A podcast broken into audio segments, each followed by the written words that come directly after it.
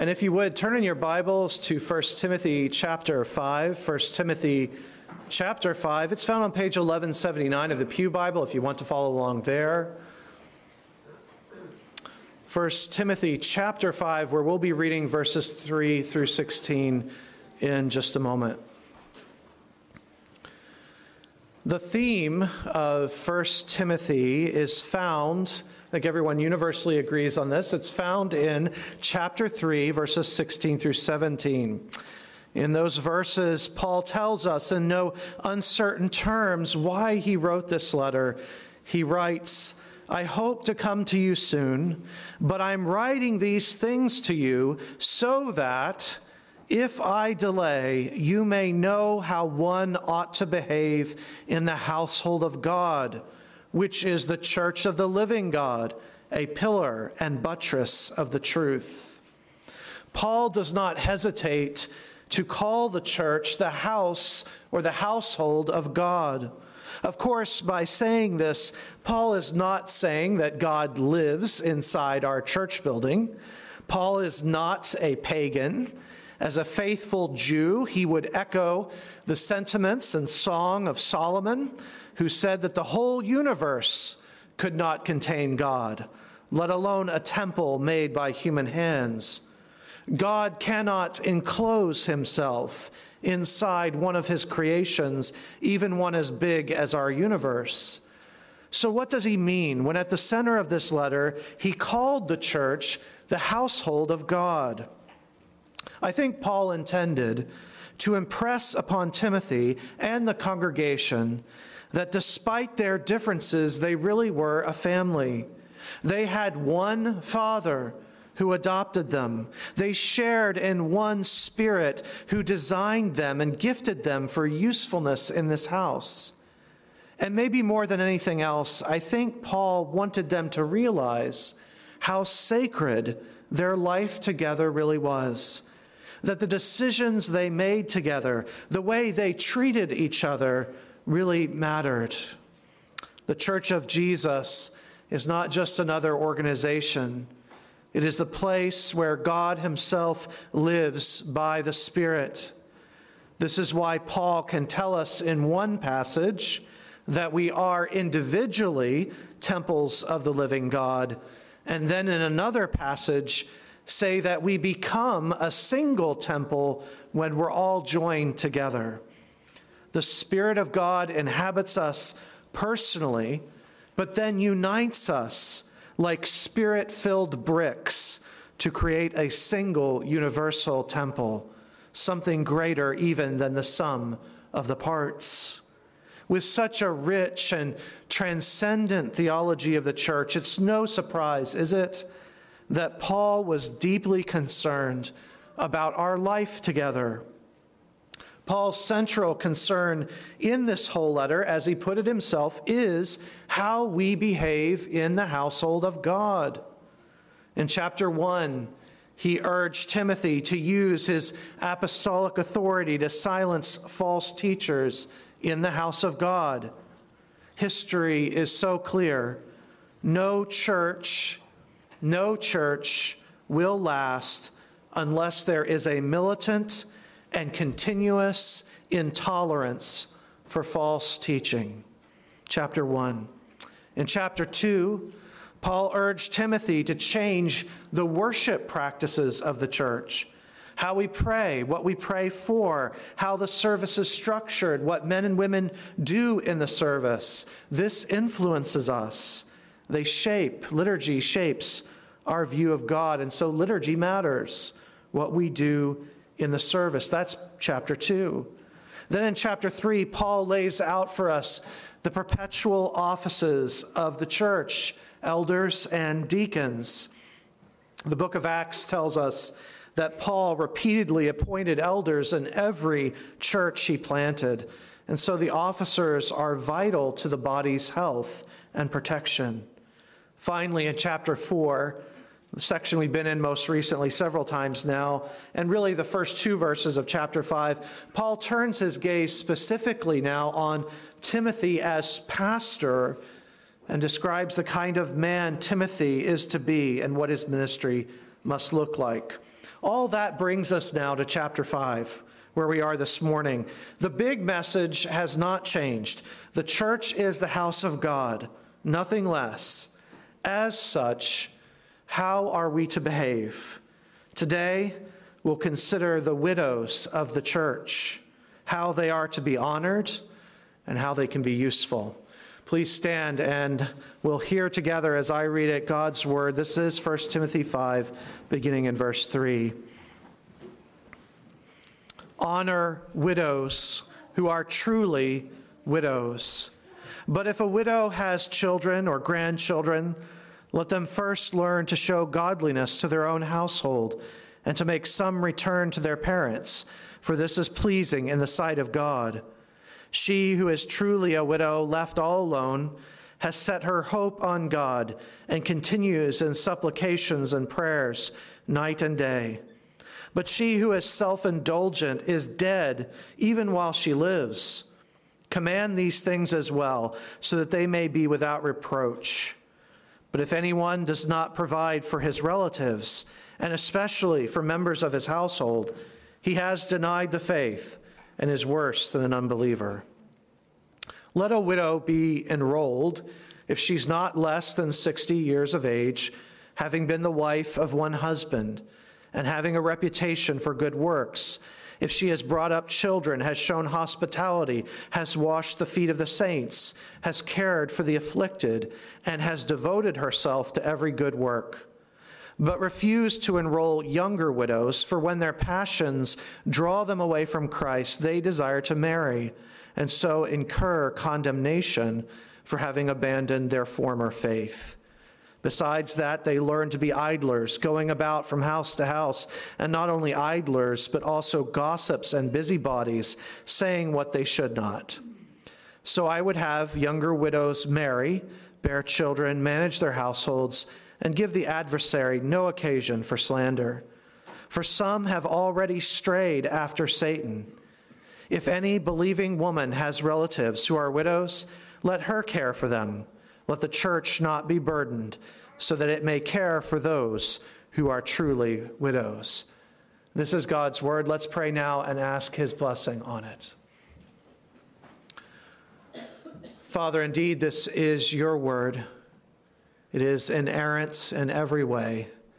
It is authoritative in every way for your people. But it is just not true and perfect. It is also sufficient to our needs. And so we pray this morning that through the preaching of your word and the reading of your word, Father, you would instruct us, rebuke us, correct us, and encourage us in all the things of Christ. Father, we look now to your Holy Spirit speaking through his word to do this work, and we ask for it in Jesus' name. Amen. Amen. Please be seated.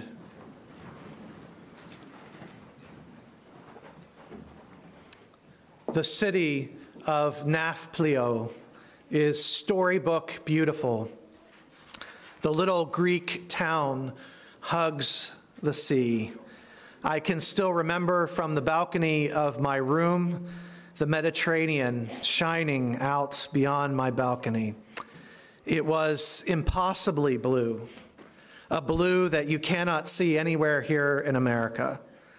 Surrounded by all this beauty, one thing in my lovely hotel room continually caught my eye, a somber painting, a beautiful young Greek woman wrapped up all in black.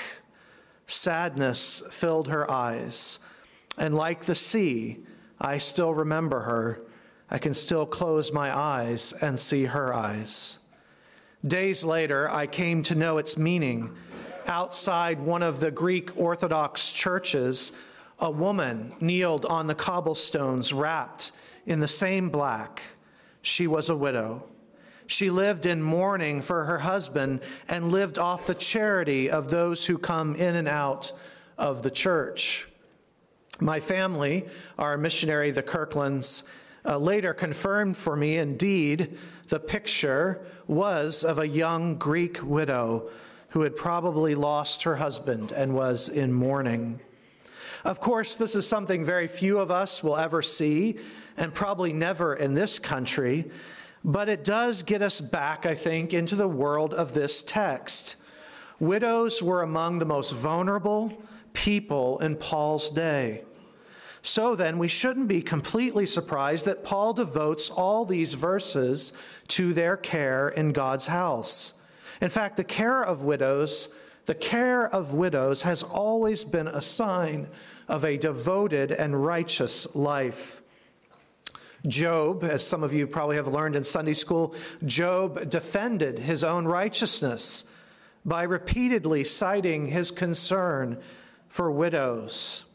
In Exodus twenty-two, when the law was given, God promised to destroy Israel, the people of God, if they mistreated the widow and the orphan. In tribal life, these were the easiest victims, the most vulnerable. And so in Deuteronomy and in the Psalms, God describes himself as the defender or the kinsman of the widow and the orphan. In other words, he would take it upon himself to become the husband, to become the father. And then, of course, the story of Ruth, which you heard a little part of this morning, really, it is the story of a righteous young widow, as Anna is the story of a righteous older widow. Now, Jesus fulfilled and continued this concern for widows. His birth was celebrated by the prophetess, the widow Anna, who, having no family, spent all her time at the temple praying. Jesus would later heal a widow's son as an act of charity to show that he was in line and in harmony with the Mosaic law. On another day, Jesus watched a widow give a mite, a tiny coin, into the temple coffers. He pointed her out to his disciples as the model for giving generously from the heart. The tiny coin was probably her widow's allotment, her food ration for that day. She chose instead to fast and to donate the coin. After Jesus' ascension, the church continued this mission. In the first church, the Jerusalem church, it was the care of widows that provoked the formal creation of the office of deacon. In Acts, we are told that after that office was created, many Jewish priests came to faith when they saw the church's love and concern for the needy. So the care of widows is a vital part of our family history. In this passage, Paul paints his own portrait of what he calls a true widow. In these verses, he tells us what she is and what she is not. Let's look together now and let us remember her portrait and learn from it. So first, think with me for a moment about what is not, what is not in Paul's portrait of a true widow. Paul begins verse three by saying, honor widows who are truly widows. And verse nine adds, let a widow be enrolled if and then the conditions are, are given. Paul then, and this is what I want you to see, is he's not talking about all the widows of the church here. He's talking about those who need to be enrolled. William Mounts, a Greek scholar and commentator, notes that this enrollment, quote, refers to a formal relationship between the church and the widow so that she knows she will be cared for until death. Before we go any further, let me take just a moment to assure every widow and widower in this room that we pray for you and that we want to faithfully support you in your grief. If there's some way we can do that, please speak to one of our elders or deacons or pastors. That being said, our focus today is on what we might call extreme widowhood. That is, those who've been widowed and have no family or support, those who have been enrolled by the church. And that is, you'll see the first qualification that Timothy is to exclude from enrollment. A widow who has family needs to be cared for by that family. Look with me again at verse four. But if a widow has children or grandchildren, let them first learn to show piety, godliness, to their own household, and to make some return to their parents, for this is pleasing in the sight of God. Having elderly parents, notice, Paul says, is an opportunity to show godliness. The word in verse four is one of the great key words of this letter. If you read just about any book on First Timothy, the author will probably have a chapter just on this word. It can be interpreted piety or godliness, whichever you like. And you've seen it already several times, as in, remember, Timothy, have nothing to do with silly myths, but train yourself for what? For godliness, piety, or even more profound. Remember Paul's description in chapter three of the mystery of godliness, the gospel, the gospel itself, the mystery of piety, the mystery of godliness. Paul is intensely concerned, very concerned in these pastoral epistles that Timothy, Titus, and the churches develop real, genuine piety and not just the outward shell of religious self-talk. The concern of Paul's can be found on every page, and it echoes back into the fifth commandment. The Greek Old Testament, using this exact same word, says, honor your mother and your father. Or to quote Pastor James in Jerusalem, James one, verse twenty-seven, religion that is pure and undefiled before God the Father is this, to visit orphans and widows in their affliction and to keep oneself unstained from the world. Of course, this was Jesus' great concern too. He wanted people to move from discussing religion to practicing religion, living it out. He often said that it was only those who put his word into action, into practice, that were his true disciples, not the hearers only. True piety, then, is the living out of our faith. And this passage reminds us that true piety begins at home. Children are taught at home how to live out their faith. Elderly parents in need provide a crucial opportunity for real piety. For those in the church who refuse this opportunity, the word of God is nothing less than devastating in its rebuke. Jesus, in his day, you'll remember, condemned the Jews for their tradition. They called it korban, whereby an adult child could refuse the care of elderly parents by donating a sum to the temple. Jesus said that by doing this, the Jews of his day were, quote, making void the word of God by your tradition that you have handed down, and many such things you do. Paul's words may be even more condemning than those of Jesus. Look at verse eight. But if anyone does not provide for his relatives, and especially for members of his household, he has denied the faith and is worse than an unbeliever. And notice that Paul treats this not as a gift, a gift we give to our elderly parents, but rather as a duty. Verse four says that we're to make some return, some repayment to our parents, for this is pleasing to God. In short, this is owed. It is a duty of adult children to do this. And this command did not just apply to women. Verse eight is probably focused on men. It's all masculine. If any man does not provide for his own home. However, remember, the Ephesian church had some truly wealthy and influential women. Remember, Paul urged them not to wear all their jewelry and gold to church because some of them had so much money.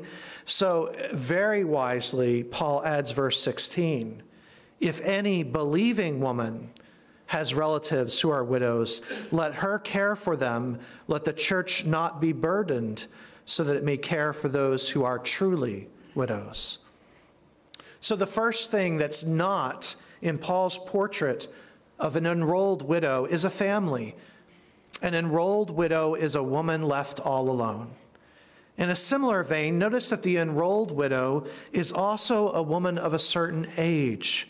Verse nine, let a widow be enrolled if she is not less than sixty years of age. In other words, it's not just that she doesn't have a family, it's that she's unlikely to be married again and is beyond having children. Verse eleven is even more direct. Literally, it reads in Greek, younger widows, don't do it. For when the passions draw them away from Christ, they desire to be married. Just as the family is to step in and care for the widow, so the younger widow should remain open to marriage and even to having a family. Verse fourteen, so I would have younger widows marry, bear children, manage their households. Now that might be a little disturbing to some of us. Is Paul here, someone might ask, is Paul here essentially forcing or pressuring uh, young widows to remarry? I think that's a total misreading of this text, and I, I can honestly say so do most scholars. Any widow, any widow, regardless of age, who was without family could count on the support of the church. It's unthinkable that Paul and Timothy would have refused to feed a young starving widow or a young single mother and said, sorry, you're just too young. You don't meet the qualifications. That's simply ridiculous. The question here is not about giving them help. Remember, it's about enrolling them. Enrolling these widow, widows and then honoring them. It's about a permanent arrangement where the church says, we will be your family until death and provide for you for the rest of your life, and in turn, you will continue to serve the church to the best of your ability. Paul is saying, don't put young widows on that kind of track. Young widows without family will be cared for, but not placed on the role of true widows. As you read the church fathers, even the very earliest church fathers, it's fascinating to see this discussion unfold in the early church. The ancient church fathers began in the, I think around the three hundreds, to start to worry.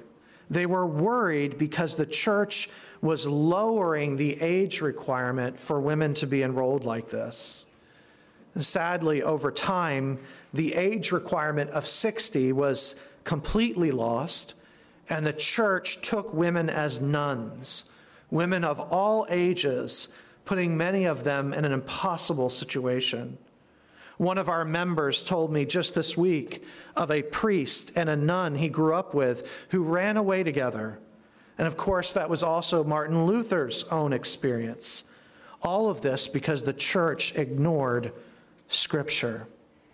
That's what's not then in the portrait. She is a woman without family. She is not a young woman. She is not a woman who could still remarry. And so she's open to be honored and enrolled. And that leads us to the second observation this morning. We've seen what's not in the portrait. What's in the portrait that Paul gives us here? What did Paul expect Timothy to enroll? What kind of people in this order of widows? To answer that question, we have to talk about the title deaconess. Deaconess. If you have a good remember or good memory, uh, you might remember my sermon on First Timothy three eleven. In context, Paul is giving the qualifications for deacons and elders, and suddenly, without a break, you remember he writes, their women likewise must be dignified, not slanderers, but sober-minded, faithful in all things. And the Greek word there can be women, their women, as in the women who work with the deacons, or it can be their wives. And there is literally no way to know. The most literal translation is just say women and not wives. Men like John Calvin and really all of the early church fathers and many faithful pastors today believe that this is a reference to an order of widows, women who served under the deacons. The evidence for this is incredibly strong. For example, we have an ancient record of two women who were tortured and martyred, and the Romans who were doing the torturing and murdering, they note in their records that these two women were known as deaconesses or servants at their local church. At the Council of Nicaea in the three hundreds, these women are clearly mentioned as a real order in the church, and the record clearly notes that they were not ordained, but were seen as part of the laity. They were not officers, but they were a real order of women. It's not hard to imagine how important these women would, women would have been for the early church. Our Middle Eastern members especially can help us appreciate just how inappropriate it is to have a sick woman cared for by a man or a male deacon. In the Middle East especially, this would have caused an enormous scandal. A godly woman would not want to be handled in that way. An order of faithful widows would have been critical to the success of the deacons, especially in a time when caring for the dying, sick, and pregnant was often left to family members alone. In short, I tend to think that Calvin, the church fathers, are correct to read these verses, especially nine through sixteen, as a real order in the church. And I think if you adopt that view and you understand that, then these verses, this portrait really comes into focus and becomes clear.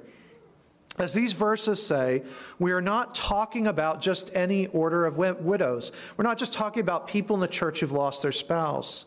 Paul lays out here an exceptional class of women. In fact, you will notice the qualifications for this enrollment sound a little like the qualifications for the office of deacon and elder, which would explain why Paul suddenly speaks of the women who are with the deacons and gives qualifications for them in chapter three. So with that in mind, look again at verses nine and ten. Let a widow be enrolled if she is not less than sixty years of age, having been the wife of one husband. Remember what the elders and deacons had to be: one women, men. So she must be a one man woman, having a reputation for good works, if she's brought up children, shown hospitality, washed the feet of the saints, cared for the afflicted, and has devoted herself to every good work. Or look at verse five. She who is truly a widow, left all alone, has set her hope on God and continues in supplications and prayers night and day. In short, this is a picture, isn't it, of Anna in the temple when she sees Christ. These were older, proven, mature widows who gave themselves to ministry and prayer and received the lifetime support of the church. They were entitled to it. And so Paul can say to Timothy, honor these women, honor them. The various, the very earliest Christian records, going back to just the years prior to the, or just post uh, the apostles, speak of these women as virgins a second time, or as virgins called widows. And they were never seen as ruling officers, but they were seen as an order of devoted servants to be honored, cherished, and supported. I hope now that I've helped in some way make this portrait clear.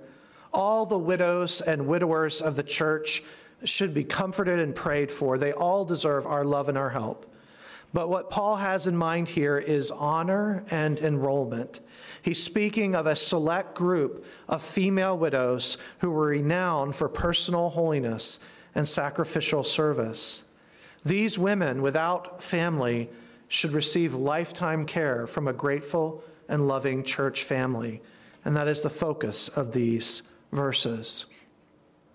That lovely portrait of the Greek widow that I began the sermon with this morning, you know, as I think back to it, it seemed a little out of place to me at first.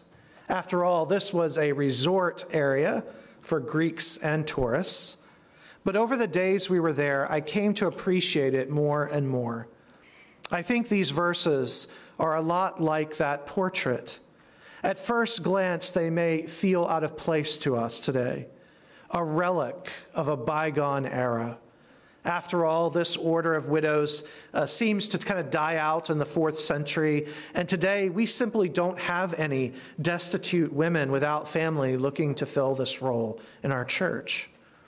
But isn't it amazing how God used this crisis to shape the church? It was this crisis that God used to formalize the role of deacon in the church. And this passage offers, I think, so much timeless, practical wisdom that applies to us today. Here are just a few of the lessons I want to share with you. First, this portrait reminds us that the church is never to intrude on the role of the family. Now, let me be clear. The elders of the church do have a God-given right to speak into the life of a family that is straying from the truth. And the members of the family, husband, wife, and children, also have the right to appeal to the elders for protection, for help, or for counsel. But in general, the church is not to destroy or to undermine the family. God wants families to learn piety, and that includes the care of elderly parents. Many of us have done this and can witness to the intense lessons that have been learned. Moreover, as Paul makes clear here, elderly parents deserve this care. It is a return on the labor and sacrifice they have shown for their children. The church is not to upset, to overturn the basic patterns of life that God has established at creation. Second, this portrait helps us to limit the kind of help the church is allowed to give, to limit the kind of help the church is allowed to give. The church must not give help that hurts. Paul is worried that enrolling the wrong people will enable them, empower them to be lazy, to be gossips, to be busybodies, and to be immoral. You can see that in verse six and other places in the text. The deacons especially, but all of us, have a duty to ask ourselves this question. Will this help that I want to give actually hurt that person? If so, are there other ways I can serve that person instead? Paul is also concerned that enrolling young women puts them in a terrible position. It may feel, Paul says, it may feel like you're helping, but you're actually hurting. So much sorrow could be avoided if Christian churches had not created orders of nuns and aggressively recruited young women into them. In the Middle Ages, thousands of women were placed in these orders. They made vows and then they broke those vows because they were never intended to be celibate. This is a great example of help that actually hurts. The young woman's family might have thought they were providing a safe future for their daughter, but they were actually setting her up for failure. Lastly, this portrait provides a wonderful window into the love and concern we should have for each other. In Acts, we are told that the church pooled some of their wealth so that there were no starving or destitute people in the church. The church, when functioning properly, can have a massive impact on poverty and can even eradicate it entirely. In fact, as much as we may not at times, maybe most of the time, like the way our current welfare system works, the truth is that it has its roots in the Bible. Because of our Judeo-Christian heritage, we have always created systems of relief for those in need. This is why the best-known aid or agency in the world is titled the Red Cross. This is why nuns inspired the field of nursing and why many hospitals were attached to churches. China's first mental hospital, first woman's hospital, and its entire method of nursing was inspired by Christian missionaries, many of them Presbyterian. We could go on and on here. Here's the point. As we live for Christ together, we are going to and we must create an alternative community, and that's visible in this text. I'm not talking about a cult, and I'm not talking about shutting the world out. I'm talking about something that happens naturally as we seek to love and care for one another. One of the bright sides of what is happening culturally right now is that as never before in this country, this reality stands out. We are different. We see elderly people very differently. We see family differently. We have become the quiet resistance. We have become alternative. And so we found schools to preserve classical and Christian learning, to give an alternative. We do marriage and romance and dating very differently. We even do art and music differently. In fact, we have a group here at the church that meets to talk about how to do art and music as Christians. This then, these verses, can you see this? They are a portrait and they are a window, a window into a time that, yes, it's past, but it's also present, a time long ago, and yet somehow a moment alive for us today. It's a picture of a church that was culturally isolated, hated, but was finding ways to care for its own. But what can account for all the good done by this community of believers and the massive impact it has had on the world? To understand all the goodness of these verses, you must come with me to the side of a busy road.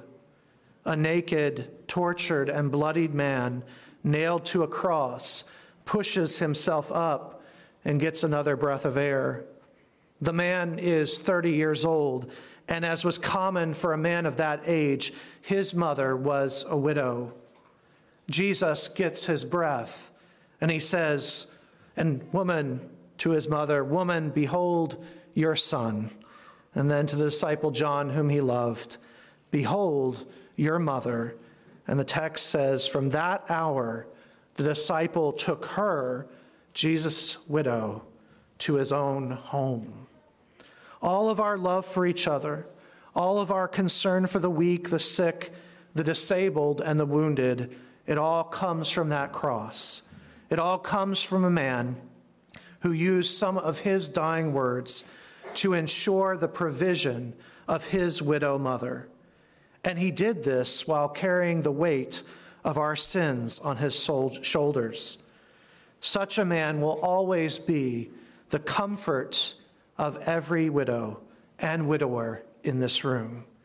Indeed, he is the King of love and of mercy. So fall down before him now in your hearts and find in him all the strength you need to love and serve. Amen. Let's pray.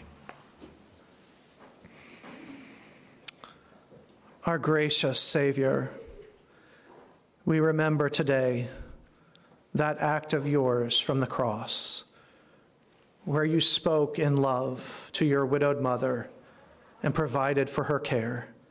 And through this window and through the window of your word in First Timothy, we see a new way of living, to live in love and honor with one another. Oh, Father, we pray to you that you would make this happen in our midst, that you would create out of us a community of love and service to one another. And Father, we ask that you would do this so that your Son, who was crucified and is now risen, would be seen in this place. And so we ask it in his name. Amen.